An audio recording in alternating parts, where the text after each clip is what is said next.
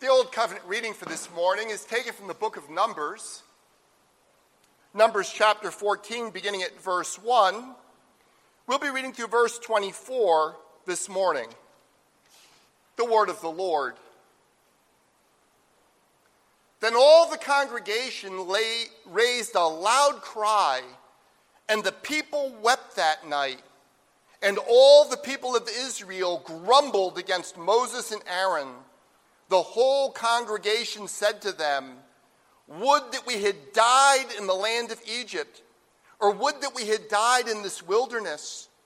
Why is the Lord bringing us into this land to fall by the sword? Our wives and our little ones will become a prey. Would it not be better for us to go back to Egypt? And they said to one another, let us choose a leader and go back to Egypt. Then Moses and Aaron fell on their faces before all the assembly of the congregation of the people of Israel. And Joshua the son of Nun and Caleb the son of Jephunneh, who were among those who had spied out the land, tore their clothes and said to all the congregation of the people of Israel, The land which we passed through to spy it out is an exceedingly good land. If the Lord delights in us, he will bring us into this land and give it to us, a land that flows with milk and honey. Only do not rebel against the Lord, and do not fear the people of the land, for they are bread for us. Their protection is removed from them, and the Lord is with us. Do not fear them. Then all the congregation said to stone them with stones. But the glory of the Lord appeared at the tent of meeting to all the people of Israel. And the Lord said to Moses, How long will this people despise me? And how long will they not believe in me, in spite of all the signs that I have done among them? I will strike them with a pestilence and disinherit them and I will make of you a nation greater, and mightier than they. But Moses said to the Lord, Then the Egyptians will hear of it, for you brought up this people in your might from among them, and they will tell the inhabitants of this land. They have heard that you, O Lord, are in the midst of this people. For you, O Lord, are seen face to face, and your cloud stands over them and you go before them in a pillar of cloud by day and in a pillar of fire by night. Now, if you kill this people as one man, then the nations who have heard your fame will say, It is because the Lord was not able to bring this people into the land that he swore to give to them, that he has killed them in the wilderness. And now, please let the power of the Lord be great, as you have promised, saying, the Lord is slow to anger and abounding in steadfast love, forgiving iniquity and transgression, but he will by no means clear the guilty, visiting the iniquity of the fathers on the children to the third and the fourth generation. Please pardon the iniquity of this people according to the greatness of your steadfast love, just as you have forgiven this people from Egypt until now. Then the Lord said, I have pardoned according to your word. But truly as I live, and as all the earth shall be filled with the glory of the Lord, none of the men who have seen my glory and my signs that I did in Egypt and in the wilderness, and yet have put me to the test these ten times, and who have not obeyed my voice, shall see the land that I swore to give to their fathers and none of those who despised me shall see it. But my servant Caleb, because he has a different spirit and followed me fully, I will bring into the land into which he went, and his descendants shall possess it. Here endeth the Old Covenant reading. The New Covenant reading is taken from the letter of James. James chapter 5, beginning at verse 7. We'll be reading to verse 11 this morning the word of our God. Be patient, therefore, brothers, until the coming of the Lord. See how the farmer waits for the precious fruit of the earth, being patient about it until it receives the early and the late rains. you also be patient. Establish your hearts, for the coming of the Lord is at hand. Do not grumble against one another, brothers, so that you may not be judged. Behold, the judge is standing at the door. As an example of suffering and patience, brothers, take the prophets who spoke in the name of the Lord. Behold, we consider these blessed who remain steadfast. You have heard of the steadfastness of Job, and you have seen the purpose of the Lord, how the Lord is compassionate and merciful. Please keep your place here as this will be the primary portion of God's Word for our morning sermon.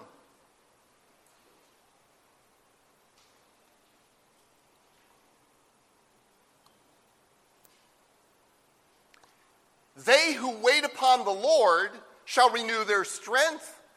They shall mount up with wings like eagles. They shall run and not grow weary. They shall walk and not faint. What a beautiful picture. I mean, isn't that what you want your life to be like? There's only one problem it requires waiting. You know, as Americans, we're not very good at that. Um, I've heard it said that Americans get impatient waiting for the microwave popcorn to pop because it takes so long. And truth be told, if waiting patiently was an Olympic sport, uh, I doubt many of us would be at risk of standing on the medal stand someday.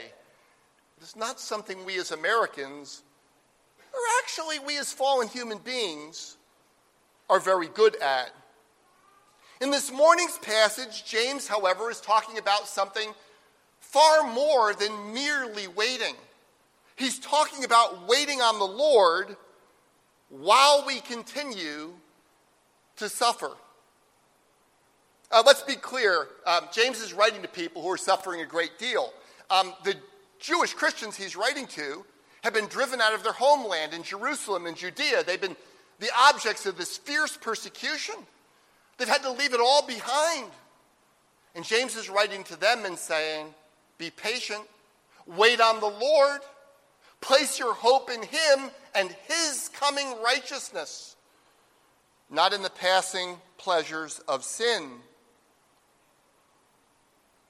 These Christians have suffered a fierce persecution, and then instead of seeing the Lord quickly bring their persecutors into judgment, they are looking on their persecutors and they seem to be living high off the hog, comfortable, with all the financial security that our poor brothers and sisters could only dream of having someday.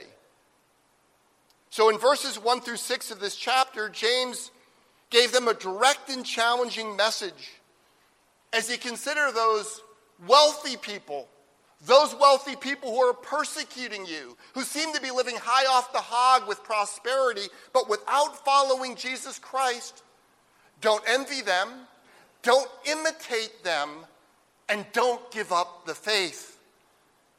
Why? Because the day is coming when the Lord Jesus Christ will fully set the world to rights. He will bring their wealthy persecutors into everlasting judgment.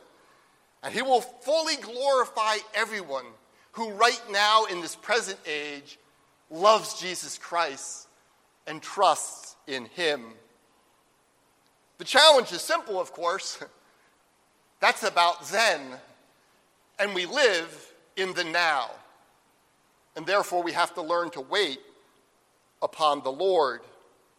Now, our hardships may not be quite as dramatic as this group of persecuted Christians, but that doesn't mean they're not real. All of you through your life are going to have various types of hardships. Some of you are going through them right now.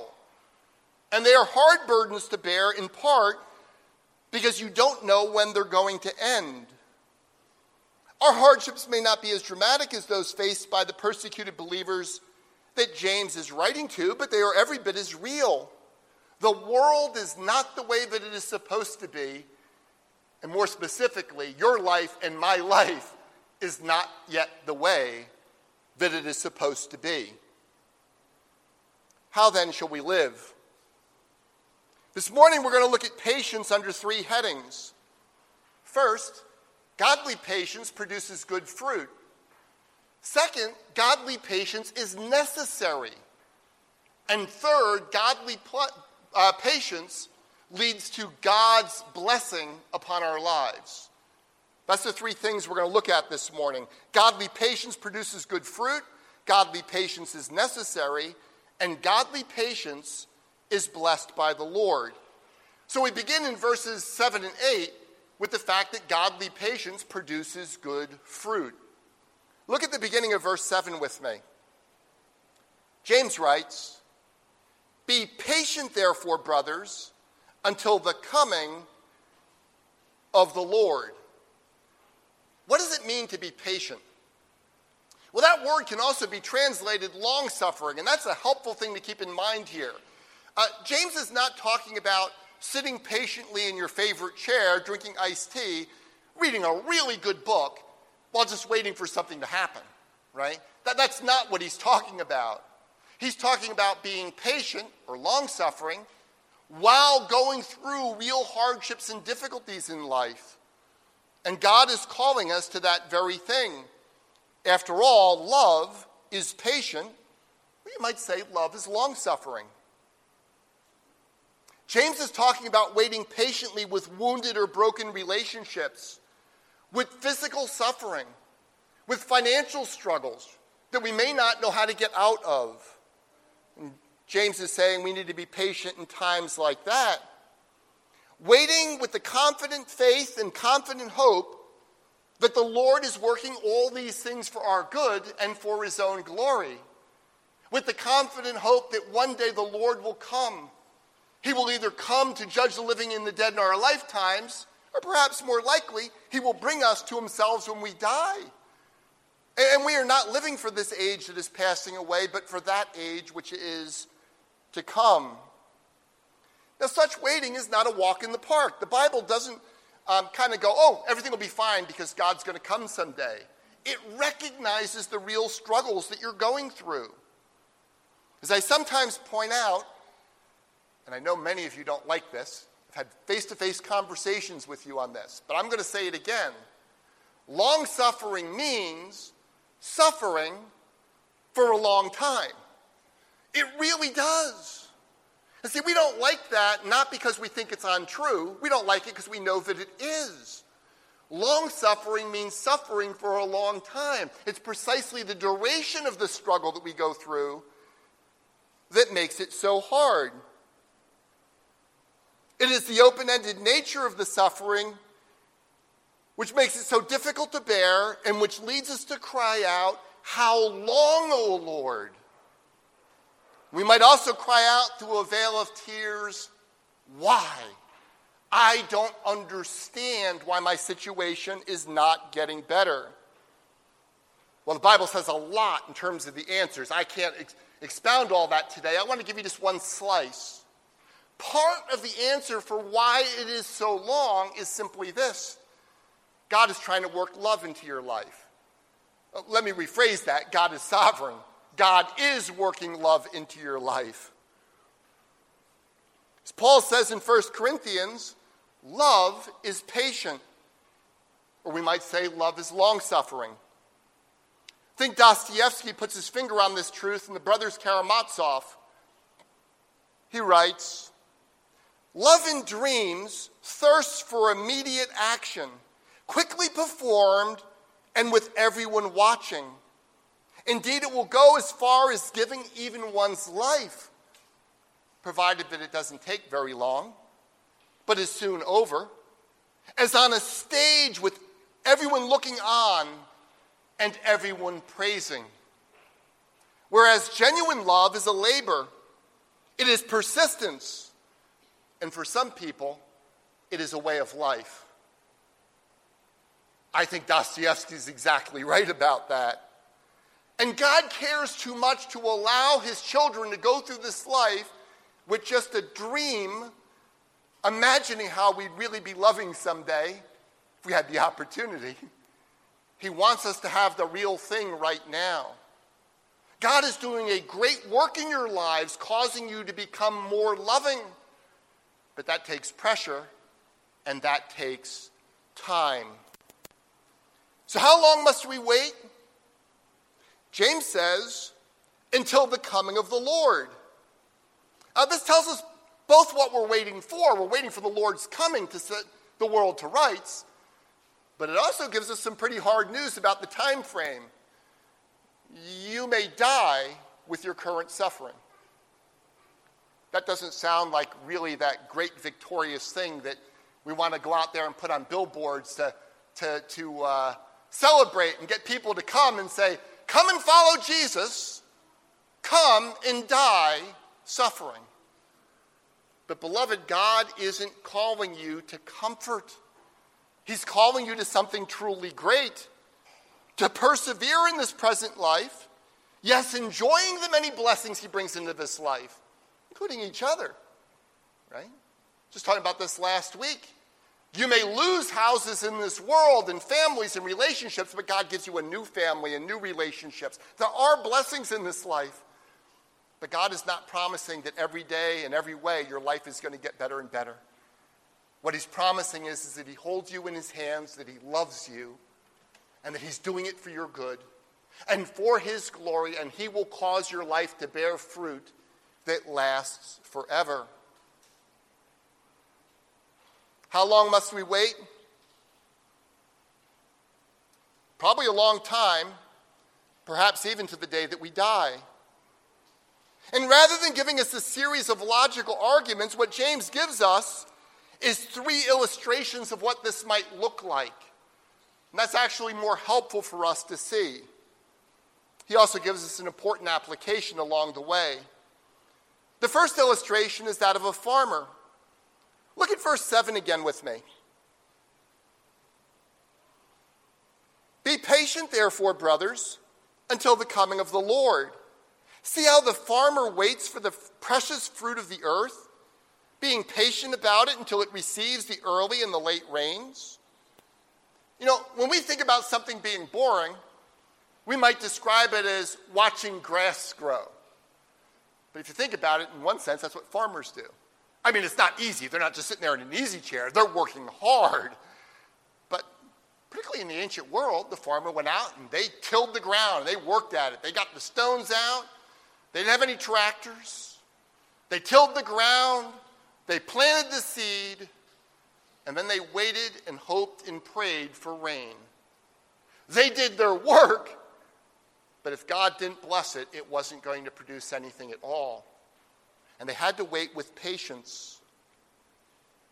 Being a farmer, particularly in the ancient world, was very much about enduring hardships in the hope of delayed gratification. Modern technology has given us the illusion of control. By the way, that's not just true for farmers. It's very easy in the modern world with all our gadgets and technology, and we can adjust the temperatures in our houses and all that, to, to start to think that, you know what, we kind of got this. You know, we can kind of put God in the corner. But the reality of your life is, is that your life will only matter for good if God blesses it. You do not have the power to bring it about. But thankfully, the one who does loves you with an everlasting love. Modern technology has, in fact, given us the illusion of control. We are called to diligently follow Jesus Christ and to engage in the kingdom work we have to recognize that that technology is an illusion. We are dependent upon the Lord's blessing of our labors for any fruit to take place at all. Love, let me just make a direct application of that. I, I stand up here and I preach to you. And, uh, you know, I work at it because I care about God's word. I care about God. I care about you. But unless the Holy Spirit applies his word to your hearts, it will do no good at all. Our labors are something we're called to. God's blessing is absolutely necessary. When do we get our reward? Well, I think of an American missionary couple who spent decades laboring in Africa. And they came home by ship. And as the ship was pulling into port, um, a huge crowd had showed up. There was a celebrity on board, and this huge crowd uh, showed up to greet this wealthy celebrity that was on the ship with them. And the husband turned to his wife and said, We spent decades on the mission field serving Jesus Christ, and there's not a single person here to greet us or to celebrate us coming home. And his wife said, Yes, dear, but we're not home yet.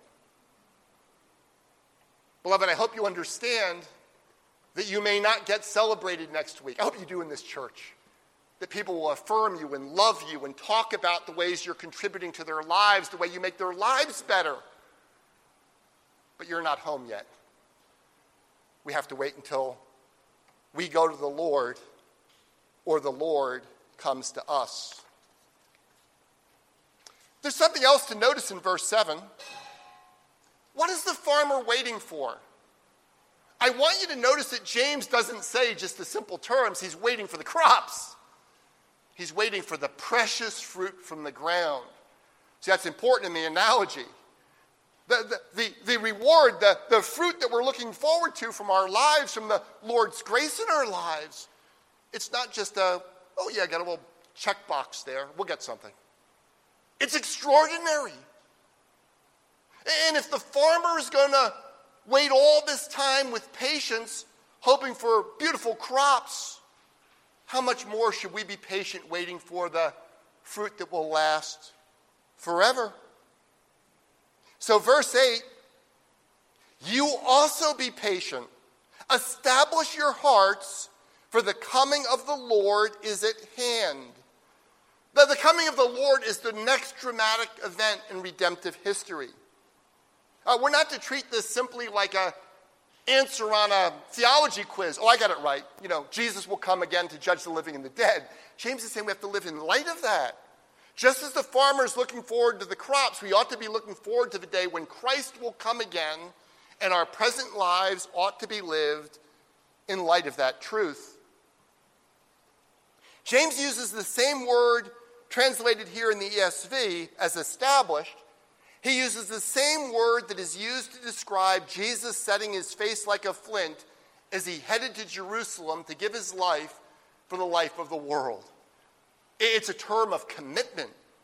Set your hearts. Just as Jesus set his face like a flint toward Jerusalem, set your hearts toward living in light of the fact that Christ will come again. We are to live in the present with our eyes fixed on that great finish line. Beloved, Jesus is coming to judge the living and the dead. How then will you live? As those who have been washed by the blood of the Lamb, thinking of that great day ought to fill us with hope. I mean, Jesus isn't coming to beat you, He's coming to vindicate you publicly, as He has already vindicated you before His Father when you've been justified the moment you first believed. Looking forward to that day ought to fill us with hope. And yet, it also ought to refine the way that we talk, the way that we treat each other, and the way that we spend our time, our talents, and our treasure. If we are patient in doing good, that day will reveal righteousness and blessedness for us. For godly patience leads to a life that will produce much good fruit. Now, I was a little reluctant to give that first section this the title I did, or actually I had an alternative title too, just turn the words around a little bit. Um, the faithfulness, I'm sorry, the fruitfulness of patience. And I was a little bit reluctant to give it that title because I was afraid it would sound like an extra credit question or a bonus thing that some Christians would do. You know, he, he, Jesus is going to come back, it'll be great. You know, and if I really want to like to be special with Jesus when he comes back, then I can do this extra thing.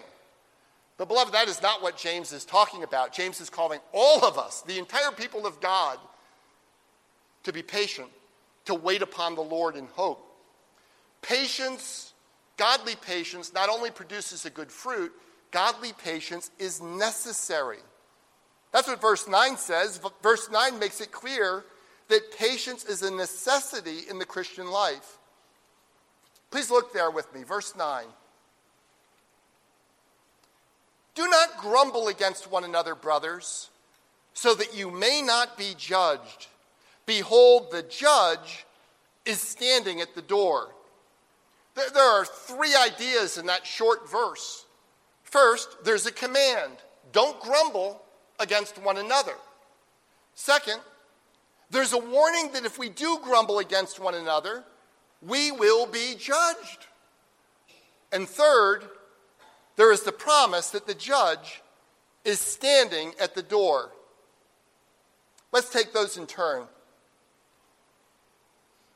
This is where the preacher starts meddling. There's a question you need to ask yourselves. You don't have to tell me what it is, you don't have to tell anyone else what it is. But you need to ask yourself this question Why do you grumble?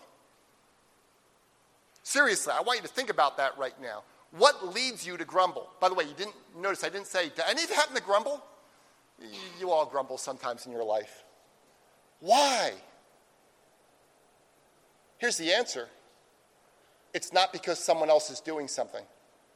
That's merely the occasion for our grumbling.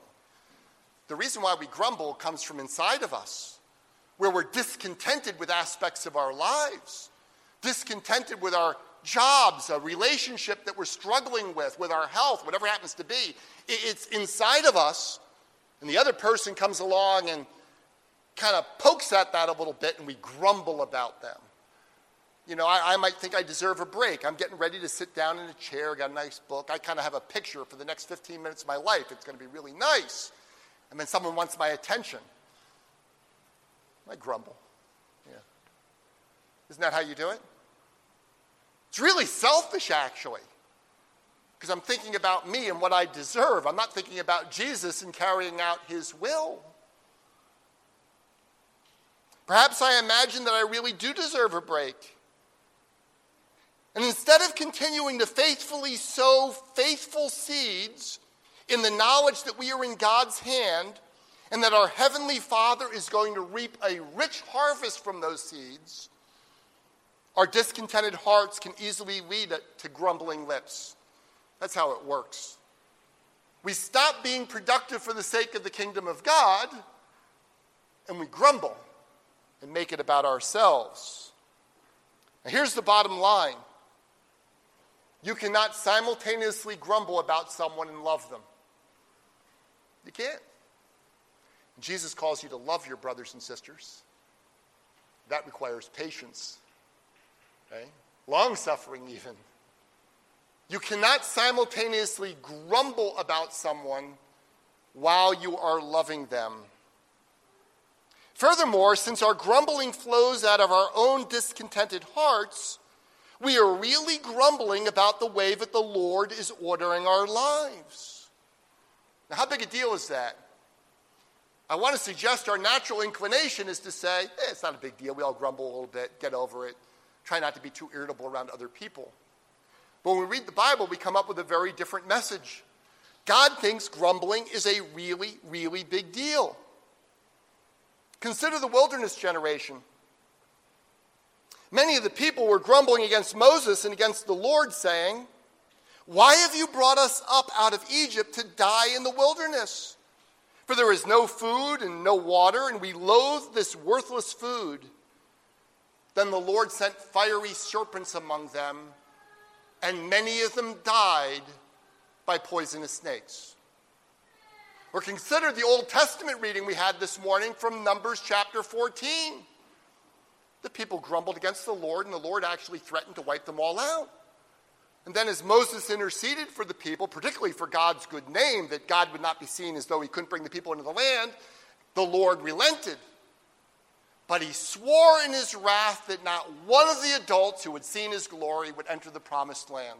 Beloved, God thinks that grumbling is a big deal. We need to shift the way we think about it to the way that God thinks about it. The Lord treats our grumbling with deadly seriousness. Grumbling is incompatible with love, grumbling is incompatible with faith. Rather than bringing Glory to God, our grumbling announces to the world that we don't really think that the Lord is enough all by himself. It's only if the Lord gives us what we want. Grumbling's a big deal.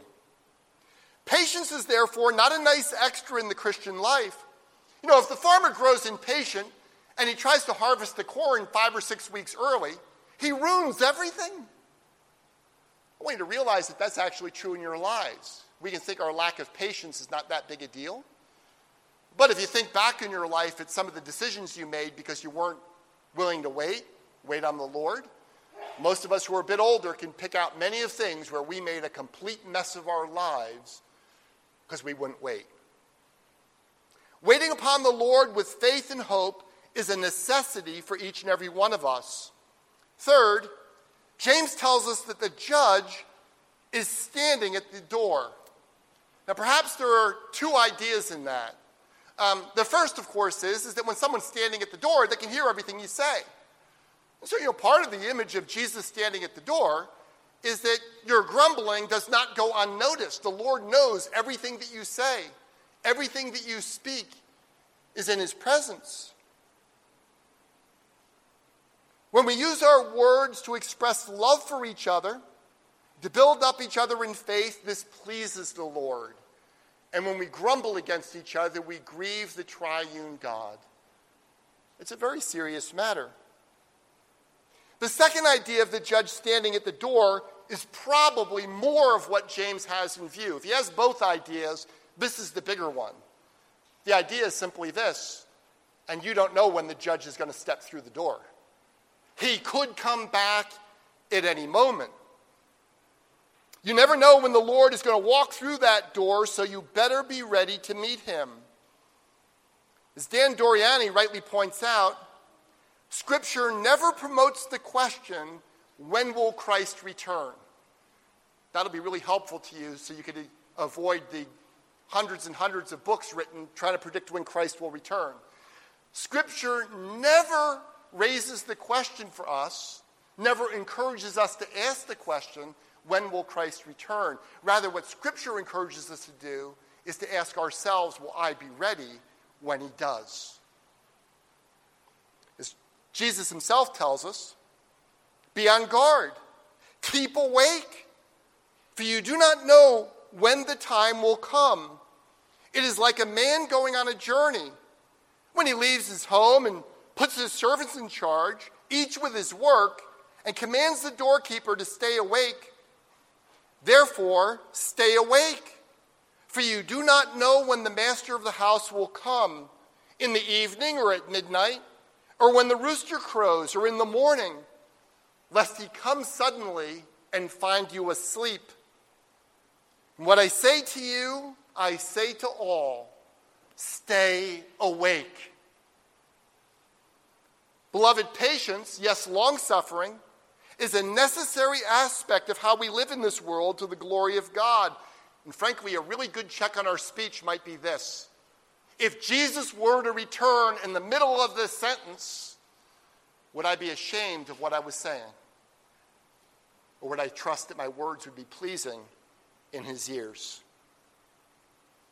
When we consider that the judge is at the door, we have every reason to love one another with that love that covers over a multitude of sins as we wait for Jesus in faith and in hope. Then James fills out the picture by giving us two additional examples of godly patience. Verse 10 and the first half of verse 11. As an example of suffering and patience, brothers, take the prophets who spoke in the name of the Lord Behold, we consider those blessed who remain steadfast. That's a useful thing to keep in mind. We look at them and we go, Blessed are they. And James is saying that's not enough. It's not enough that you would admire them. You ought to be moved by God's grace to imitate them in their godly virtues. They are part of the great cloud of witnesses who have run the race before us. Consider how the author of Hebrews treats this cloud of witnesses in Hebrews chapter 11. I'm just going to pick up in verse 32 and read a few verses for you. Hebrews chapter 11, picking up in verse 32. And what more shall I say? For time would fail me to tell of Gideon, Barak, Samson, Jephthah, of David and Samuel, and of the prophets, who through faith conquered kingdoms, enforced justice obtained promises, stopped the mouths of lions, quenched the power of fire, escaped the edge of the sword, were made strong out of weakness, became mighty in war, and put foreign armies to flight. Women received back their dead by resurrection. Some were tortured, refusing to accept release so that they might rise again to a better life. Others suffered mocking and flogging and even chains and imprisonment. They were stoned, they were sawn in two, they were killed with the sword. They went about in skins of sheep and goats, destitute, afflicted, mistreated, of whom the world was not worthy, wandering about in deserts and mountains, and in dens and caves of the earth. And all these, though commanded through their faith, commended through their faith, did not receive what was promised, since God had provided something better for us that apart from us, they should not be made perfect. Did you catch how deep and profound their long suffering was? Not only did many of them suffer horribly for their faith, they did not in their own lifetimes receive the promised reward. Me say that again. They did not in their own lifetimes receive the promised reward, since God had provided something better for us that apart from us, they should not be made perfect. But second, how does the author of Hebrews apply this cloud of witnesses to our lives? Let me say, the author of Hebrews does not go on to say, what a stirring example of really super saints. I mean, you're probably never going to be like that, right? That is not what the author of Hebrews says. The very next line we read is this Therefore, since we are surrounded by so great a cloud of witnesses, let us also lay aside every weight and sin which clings so closely, and let us run with endurance the race that is set before us, looking to Jesus, the founder and perfecter of our faith, who for the joy that was set before him endured the cross, despising the shame, and is seated at the right hand of the throne of God. Beloved, by God's grace, we are to lay aside those things that are keeping us from living like this. We're to lay them aside, and by God's grace and the power of the Holy Spirit, to run for the glory of God. As I like to remind you, the Lord is not calling us to lives that are easy, He is calling you to lives that are great. Or consider the other example, the example of Job. James writes, You have heard of the steadfastness of Job, and you have seen the purpose of the Lord, how the Lord is compassionate and merciful. Now, for convenience, I've actually lumped this together under patience. You may have noticed the words a little bit different. In the ESV, it talks about the steadfastness of Job. Uh, you could also translate this the perseverance of Job. But I do think it fits under James's broader idea that he's bringing across. He's not introducing something new, it's an illustration of the same truth. Now, some commentators find Job to be a really odd choice. I mean, how do you get the patience of Job, the steadfastness of Job? I mean, doesn't Job complain an awful lot about his circumstances? Well, I don't share the bewilderment of those commentators. I think it makes complete sense that James would think of Job. First, consider the staggering level of suffering that Job endured without any explanation from God, and while his friends who were supposedly comforting him kept telling him, Your suffering must be the fault of your own sins that you're not confessing to us. We do have to consider just how severe his suffering actually was. Second, Please remember the Lord's own commentary on Job's life. After Job had lost everything, he had lost all of his wealth and all of his children in a single day. This is what the Lord tells us about Job. Then Job arose and tore his clothes and shaved his head and fell on the ground and worshiped. And he said, Naked I came from my mother's womb, and naked shall I return. The Lord is given, the Lord is taken away. Blessed be the name of the Lord. Beloved, that seems to me like an extraordinary example of steadfastness. In fact, the Lord adds the phrase In all this, Job did not sin, nor charge God with wrong. And then at the end of the book, right, the other summary we get from the Lord, when the Lord finally speaks to Job and his friends, the Lord says to one of Job's friends this My anger burns against you and against your two friends, for you have not spoken of me what is right, as my servant Job has.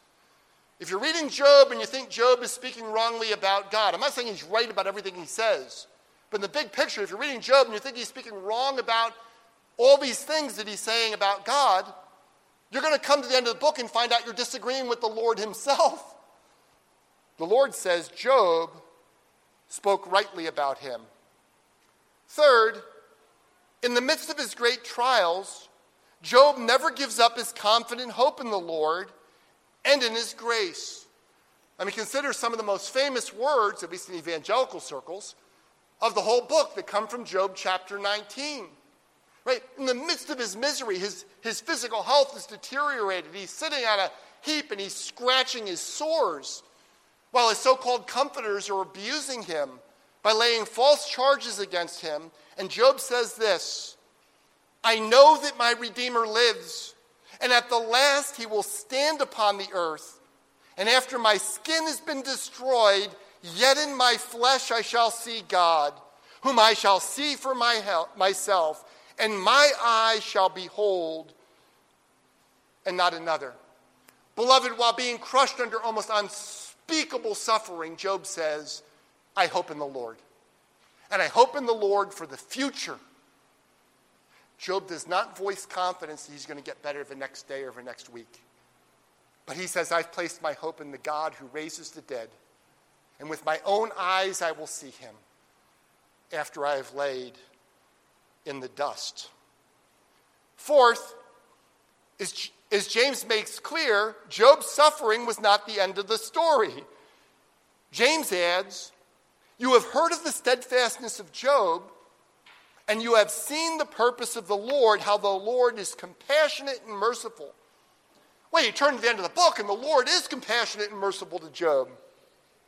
He brings extraordinary blessings into his life a beautiful family, great wealth, a long life. And I think that's part of the answer. But I don't think that's primarily what James has in mind. After all, he's just referred to the prophets, many of whom died in faith while suffering. He must be referring to the fact that Job's suffering, to use Paul's words, and I, I think we'd be reluctant to apply this to Job when we consider how much he suffered, but you got to think about the eternal weight of glory. In light of the eternal weight of glory, it was but light and momentary. And in fact, hundreds of millions, perhaps billions of people have come to understand God better because of Job's suffering. Extraordinary blessing and fruit. And then the Lord would call Job home and say, Well done, thou good and faithful servant. Enter into your reward. So there you have it. Godly patience produces good fruit. Godly patience is necessary, and godly patience is blessed by the Lord. Now, thankfully, we are not called to exercise patience at the end of some philosophical argument.